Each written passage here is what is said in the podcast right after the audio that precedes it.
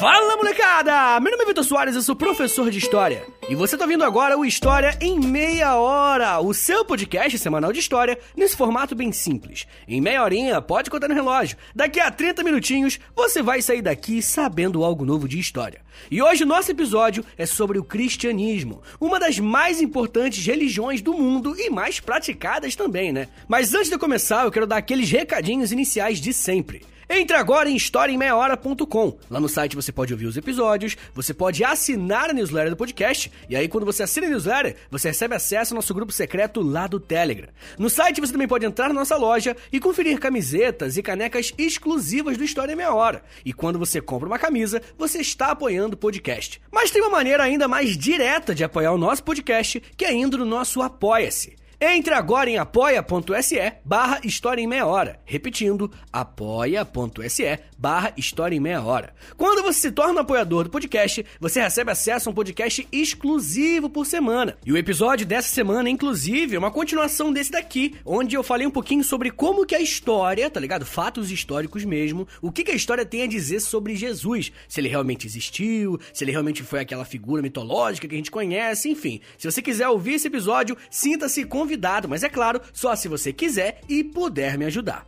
Eu também tenho um outro podcast, ele se chama História pros Brother, onde eu falo de história, só que de um jeito mais informal, tá ligado? Mais de humor, com o Alexandre Níquel. E eu também tô fazendo um podcast agora pra revista Aventuras na História. É só jogar no seu agregador de podcast favorito que você vai encontrar lá Aventuras na História. É isso, gente. Me siga nas redes sociais. É arroba no Twitter, no Instagram. E segue o Instagram do podcast também, por que não? Arroba História em Meia Hora. Agora, bora começar a falar sobre Império Romano, judaísmo, Jesus, perseguição e fogo no parquinho. E o parquinho, no caso, é Roma. Roda, de Portugal e vambora!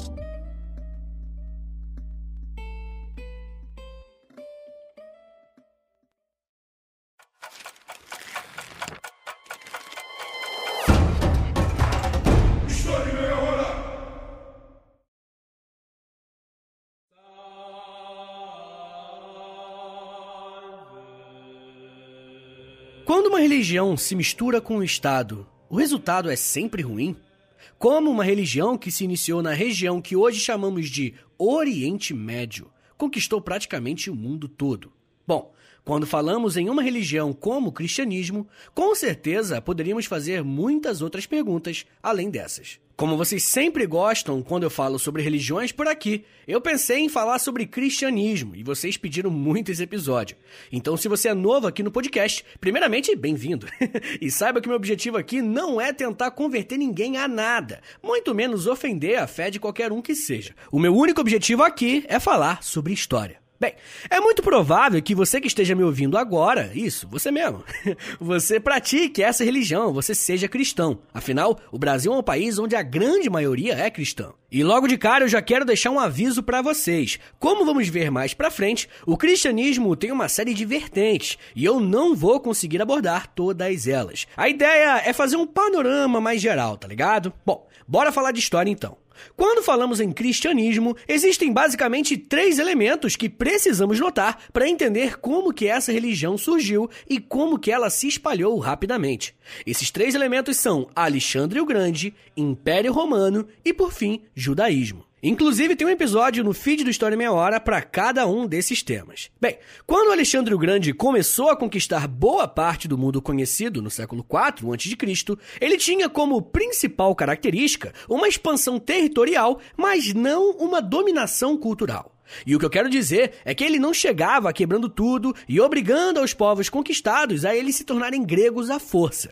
Existia um forte movimento de integração cultural e os elementos meio que se misturavam, tá ligado? Esse processo ficou conhecido como helenização. Com essa forma de governar, a língua grega passou a ser a língua mais usada e falada em várias regiões da Europa e da Ásia. Quando o Império Romano surgiu e passou a conquistar diversas áreas, os romanos tomaram como inspiração Alexandre e dominavam politicamente determinado lugar, mas mantinham uma certa autonomia local. Existia o imperador romano, mas nas diversas localidades espalhadas pelo império existiam governadores e até reis locais que eram submetidos ao poder central do Império Romano. Além dessa característica, algo que os romanos sempre fizeram foi levar toda a sua infraestrutura para as regiões conquistadas. E quando eu falo em infraestrutura, eu estou me referindo a todo um esquema de estradas e de comunicação que interligavam o império. Além disso, o imperador garantia aos seus novos súditos uma boa segurança contra os seus inimigos em troca de pagamento de impostos. Uma das áreas que estavam sob domínio dos romanos desde o século I a.C. era a região da Palestina, local onde havia uma grande concentração de judeus. Eu fiz um episódio sobre judaísmo, se você ouviu, você vai sacar, mas se você não ouviu, não se preocupa. O que você precisa saber para esse episódio aqui é que os judeus estavam vivendo todas essas transformações políticas que eu citei, Alexandre o Grande e Império Romano. E conforme esses grandes impérios foram surgindo, o judaísmo acabou se enfraquecendo, tá ligado? E isso acabou fazendo com que os grupos de judeus fossem se dividindo. Existiam grupos que eram favoráveis à integração cultural que o helenismo propunha, enquanto outros grupos de judeus se mantinham mais fechados a essa integração. Com o Império Romano foi a mesma coisa. Houve lideranças judaicas que apoiaram politicamente o Império Romano para garantirem a ordem social daquela região, ao mesmo tempo que existiam grupos mais radicais que pegavam em armas para se rebelar contra os romanos. Esses três elementos combinados foram essenciais para que o cristianismo pudesse surgir e, posteriormente, crescer. Foi nesse contexto social e político que nasceu Jesus, a figura central e mais importante do cristianismo. Falar sobre Jesus pela perspectiva histórica é algo bem interessante, mas infelizmente não teremos tempo para fazer isso nesse episódio, para ter o debate né, sobre Jesus ter existido ou não. Eu vou fazer isso, só que no episódio exclusivo para os apoiadores, tá bom? Se você quiser ouvir, é só entrar apoia.se barra História em Meia Hora, beleza? Mas vamos partir da posição bem aceita da maioria, que é Jesus, de fato, foi um personagem histórico. Mas existem muitos aspectos da sua vida que não conseguimos provar através das ferramentas que a história tem, se aquilo de fato aconteceu ou não. E isso já começa com o próprio nascimento de Jesus. Filho de um carpinteiro chamado José e de uma jovem chamada Maria, a tradição cristã acredita que Jesus nasceu por volta do ano 3 antes de Cristo. Olha que doideira, né? Na cidade de Belém e foi de uma forma bem especial e sobrenatural. De acordo com o cristianismo, Maria recebeu a visita de um anjo que lhe deu a mensagem de que ela ficaria grávida e o seu filho seria o Filho de Deus, o Salvador do mundo. Portanto, os cristãos acreditam que Maria engravidou de Jesus ainda virgem. E aí você me pergunta, pô Vitão, esse não é um podcast de história, né? Como é que você pode afirmar que ela engravidou virgem? Essa pergunta é muito boa e nos ajuda a entender algumas coisas quando estudamos religiões. Não é o nosso foco aqui, gente, tentar provar se uma determinada ação era de fato possível, mas apontar o que as pessoas acreditavam e ainda acreditam, né, que aconteceu dessa maneira. Existe um valor histórico muito grande em como que as pessoas pensavam e principalmente no que as pessoas acreditavam. Então, estudar a crença de alguém também tem uma finalidade histórica. E o fato das pessoas terem essa crença muda completamente a forma delas agirem, pensarem e viverem as suas vidas.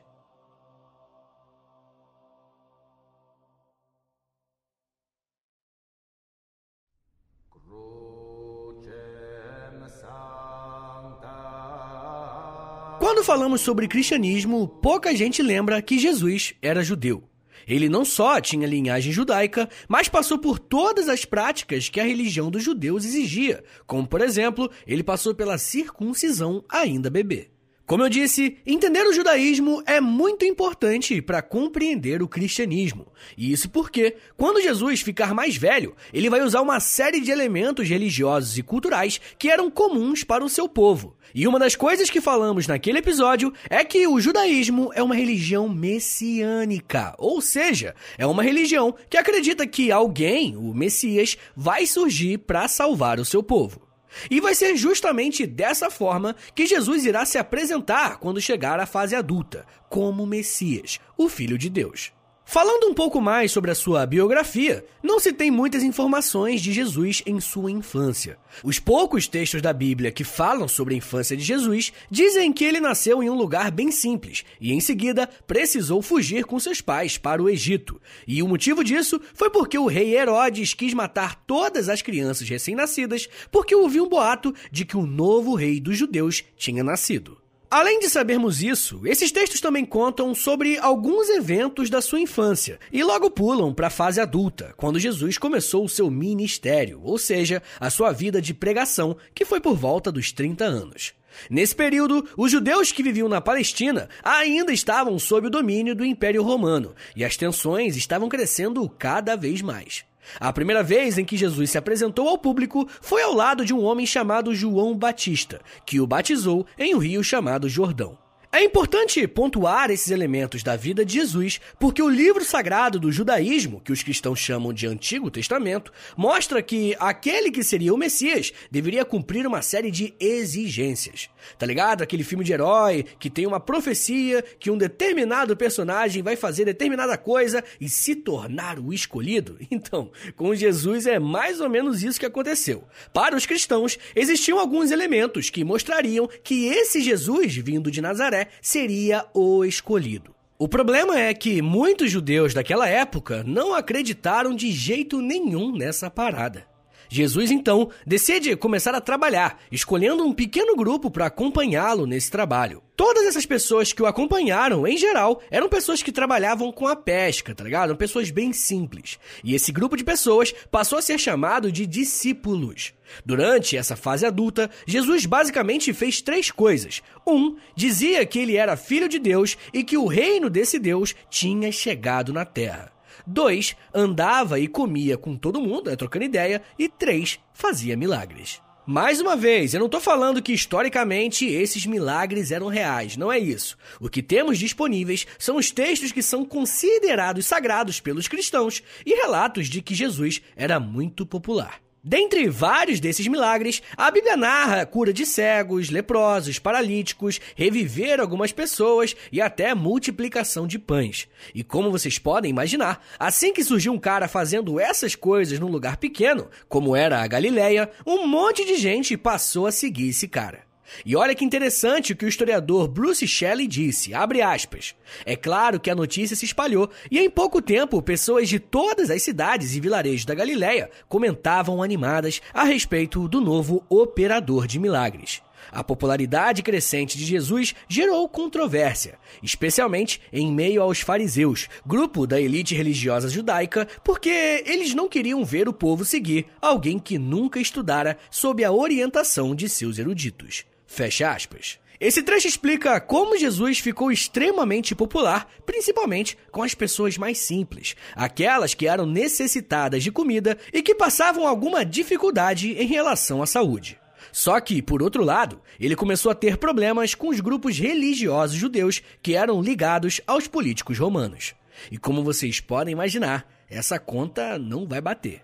Para essa elite judaica, Jesus era um grande problema isso porque ele foi um cara que começou a falar coisas que iam totalmente ao contrário daquilo que muitos anos de tradição religiosa afirmava e tomava como verdade. Bem, uma das coisas que eu fiquei devendo falar no episódio sobre judaísmo foi sobre o sábado. Vou aproveitar esse momento aqui, né? Para os judeus, o sábado era um dia extremamente importante, porque, de acordo com eles, Deus criou o mundo em seis dias e descansou no último. Por esse motivo, o descanso no sábado era algo quase sagrado. Só que quando veio esse brother chamado Jesus, ele começou a fazer uma série de coisas no sábado, infringindo um dos costumes mais antigos dos judeus. Além desse motivo mais religioso, Jesus também começou a se tornar uma provável ameaça para os líderes locais e também para o Império Romano ali na região da Galileia. Essa galera tinha muito medo que Jesus se tornasse algum tipo de justiceiro social ou algum tipo de agitador da população contra as lideranças. Como eu disse antes, a situação entre os romanos e judeus estava ficando cada vez mais tensa e a presença de Jesus naquele período estava se tornando um risco em potencial. Quem lê os textos sagrados do cristianismo vai encontrar algumas frases de Jesus dizendo que ele não veio para derrubar o governo ou coisa assim. Mas isso não adiantou. Os judeus conspiraram para matar Jesus de qualquer jeito. Essa história vocês provavelmente já conhecem, né? Um dos caras que andavam com Jesus, chamado Judas, foi convencido a entregá-lo por uma grana. E assim, Jesus foi levado para o julgamento. Essa parte do julgamento de Jesus é bem interessante, porque ele foi levado tanto para as autoridades judaicas quanto para a autoridade romana da região, que era um cara chamado Pôncio Pilatos. Nesse segundo julgamento, a população pediu a libertação de um cara que estava preso e que mandasse Jesus no lugar dele. Esse homem era Barrabás, um líder do partido dos Zelotes, que pegava em armas para tentar derrubar o Império Romano. Para conter a agitação social, Jesus foi preso e condenado à morte pela cruz, uma forma usada pelos romanos para punir os criminosos. Bom, Jesus morreu. Mas será que isso bastou para aquietar a população e cortar pela raiz essa seita judaica que estava crescendo? Eu acho que não, né? Você sabe disso. eu já falo mais sobre como o cristianismo começou como uma religião, né? E quais são as suas características. Mas me dá só um minutinho, que daqui a pouco eu volto e eu falo para vocês sobre perseguição, igreja, divisão de bens, cartas e muita treta. Segura aí, que é um minutinho só.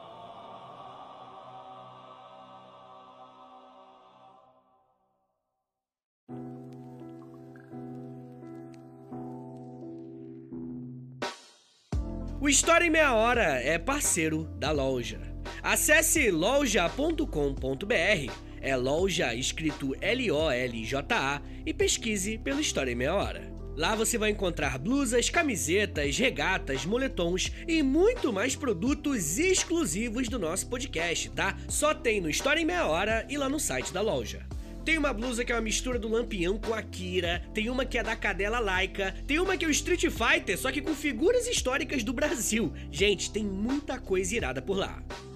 Lembrando, é claro, que quando você compra um produto na loja, além de você ficar todo bonitão ou bonitona, você ajuda o História em Meia Hora a continuar de pé. Então, obrigado.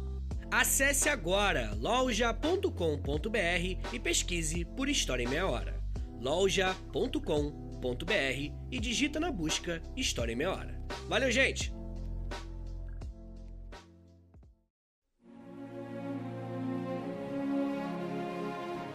Abre aspas. Quem vocês dizem que eu sou?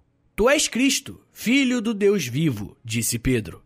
Pois eu também digo que tu és Pedro, e sobre essa pedra edificarei a minha igreja. Fecha aspas. De acordo com o livro sagrado do cristianismo, quem disse essa frase foi o próprio Jesus, ao perguntar para os seus seguidores quem ele era. Essa frase é importante porque é a primeira vez que aparece um termo que hoje em dia nós conhecemos muito bem: a igreja. Teoricamente, Jesus não fundou nada, nenhuma religião ou determinada prática de culto, sabe? Esse tipo de coisa.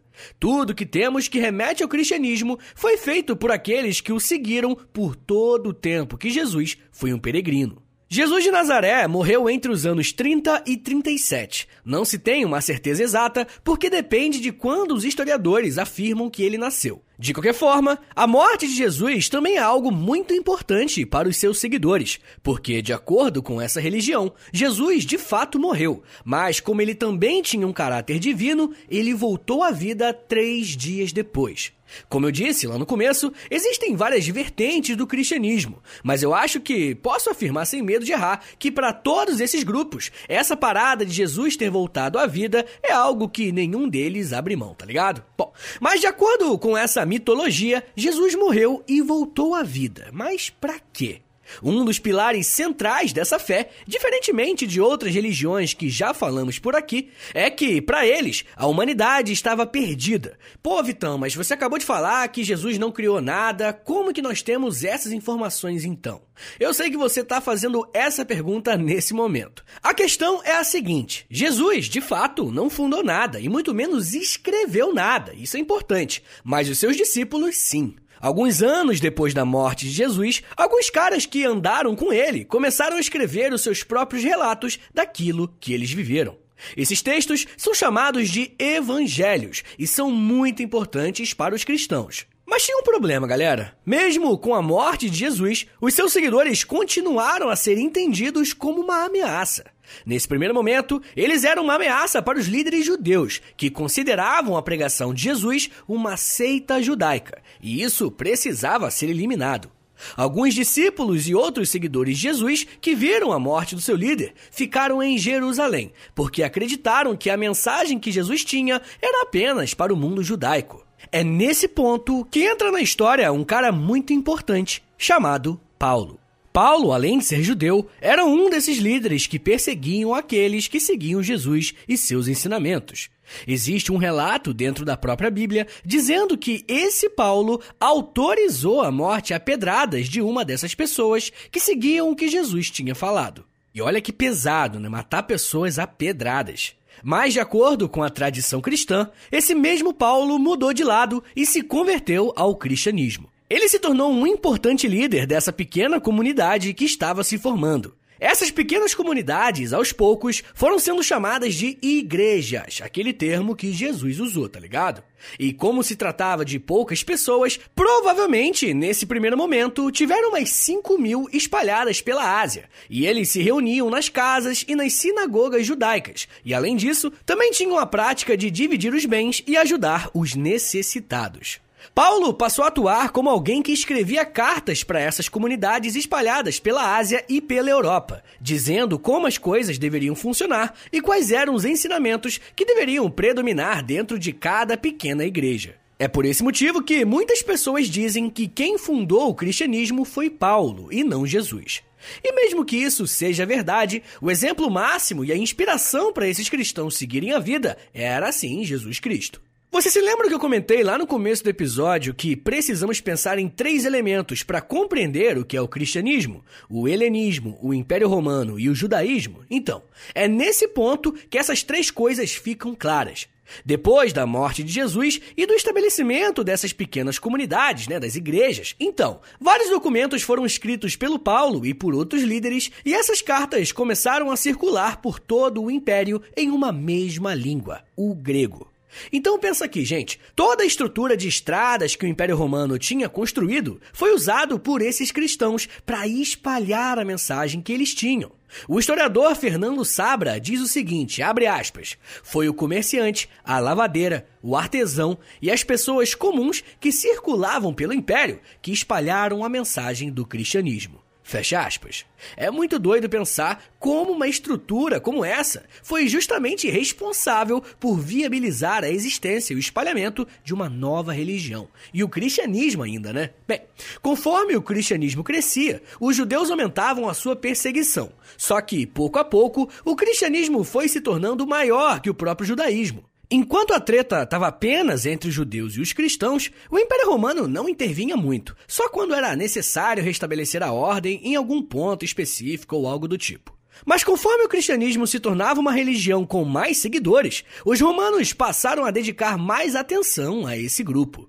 E isso se tornou mais comum em 54 depois de Cristo, quando Nero subiu ao poder de Roma.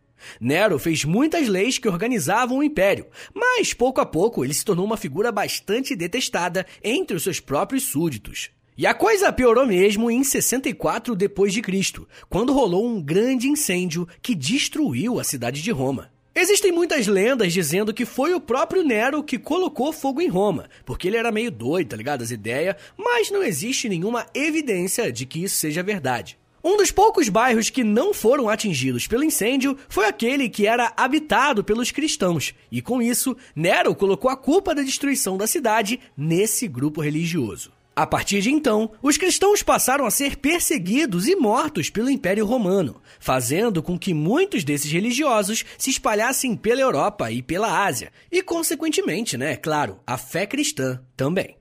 Em maior ou menor grau, a perseguição aos cristãos foi uma realidade, até que em 312 d.C., o imperador romano Constantino se converte ao cristianismo, e essa religião deixa de ser proibida. Como sempre, existem muitos debates a respeito dessa decisão do imperador. Para muitos, não passou de uma atitude política, porque, como os cristãos estavam em maior número, era importante atrair e acalmar essa imensa massa para que não se voltassem contra os próprios romanos. Por outro lado, existem pesquisadores afirmando que essa conversão de Constantino ao cristianismo foi algo real e que ele, de fato, passou a seguir muitos princípios da fé cristã. No ano de 313, Constantino publicou um decreto afirmando que as pessoas eram livres para cultuar qualquer divindade dentro do império. Antes disso, apenas a figura do próprio imperador poderia e deveria ser cultuada. Por isso, os cristãos também eram perseguidos, uma vez que eles se recusavam a adorar qualquer um que não fosse o próprio Jesus. Seguindo essa mesma linha, o imperador Teodósio I, em 380 d.C., declarou que o cristianismo seria a religião oficial de Roma. A partir desse momento, vamos observar uma mudança completa naquilo que estava sendo feito até então. Desde Jesus até a liderança de seus discípulos, isso que estamos chamando de cristianismo foi praticado por grupos pequenos que usavam como texto sagrado aquilo que o judaísmo também usava e também as cartas que os líderes, como o próprio Paulo, enviavam a essas comunidades.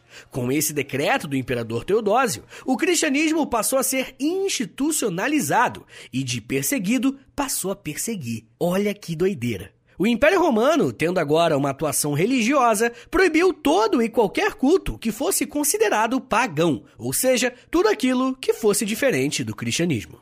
Tendo esse braço estatal, o cristianismo cresceu de uma forma nunca antes vista. No ano de 455, o imperador romano decretou que o líder da Igreja de Roma passaria a ser a liderança máxima de todas as igrejas e se chamaria dali em diante de Papa. Através do Estado, a igreja passou a se chamar Igreja Católica Apostólica Romana. Igreja porque era uma comunidade daquilo que Jesus tinha falado. Católica porque significava universal, ou seja, estava em todos os lugares e representava a todos. Também se chamava apostólica, porque seguia os ensinamentos dos discípulos de Jesus. E por fim, se chamava romana, porque era sediada no coração do império. Essa instituição cresceu e se consolidou, mesmo com o fim do Império Romano, se aliando estrategicamente a lideranças como Carlos Magno para sobreviver e crescer ainda mais, como conversamos por aqui. A história da religião cristã está intimamente ligada com todo esse contexto cultural, social e principalmente político. Mas enfim, gente, falando mais das práticas religiosas que os cristãos têm em comum, podemos dizer que o cristianismo é uma religião monoteísta, ou seja, que acredita na existência de um único Deus.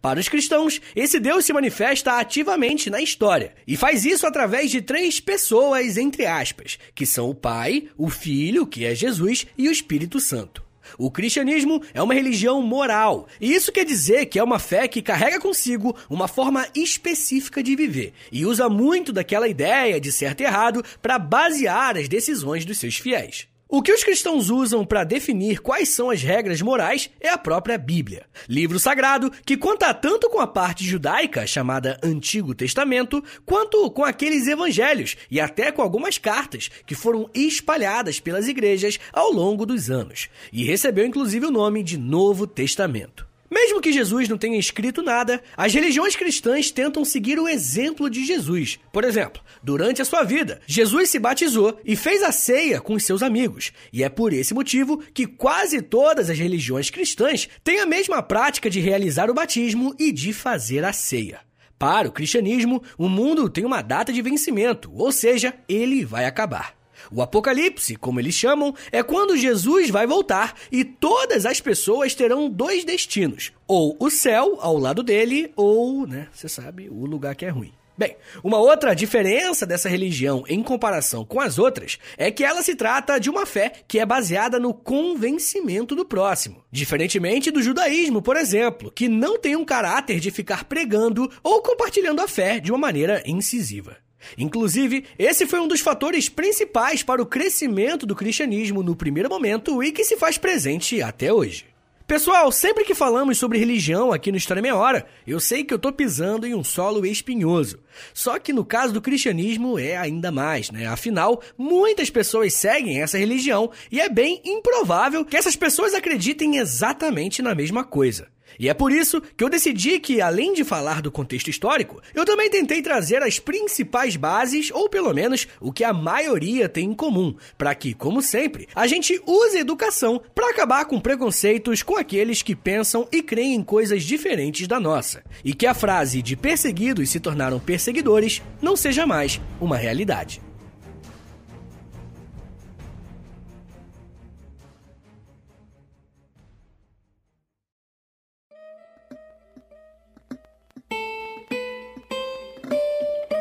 Muito obrigado por terem vindo até aqui. Falar sobre esse assunto é muito espinhoso, como eu falei, mas eu gosto bastante de falar de religião. Eu espero que eu tenha sido respeitoso e como se trata de uma religião e tal, eu quero deixar claro que isso aqui é um episódio introdutório, tá bom?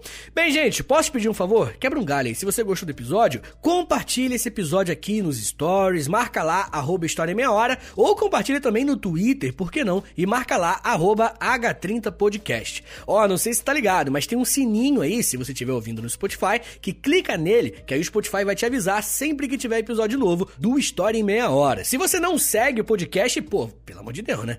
Olha que trabalho exemplar, dá muito trabalho produzir esse podcast aqui. Então clica em seguir aí, pô, não custa nada, né? Aí também é demais. Pô, pelo amor... Compartilhar nos stories, tudo bem, já pode ser, pode ser muito. Mas, pô, pedir um pra seguir, cara, custa Tô brincando, gente. Sinta-se à vontade, se quiser seguir, obviamente. Mas, ó, se você gosta de História Meia Hora, se você quer ver esse podcast continuar de pé por muito tempo ainda, dá uma chance pro meu Apoia-se. Por que não? Passa lá, apoia.se barra História em Meia Hora. E, novamente, não se esquece, eu tenho História pros Brother e eu também tenho um podcast com Aventuras na História.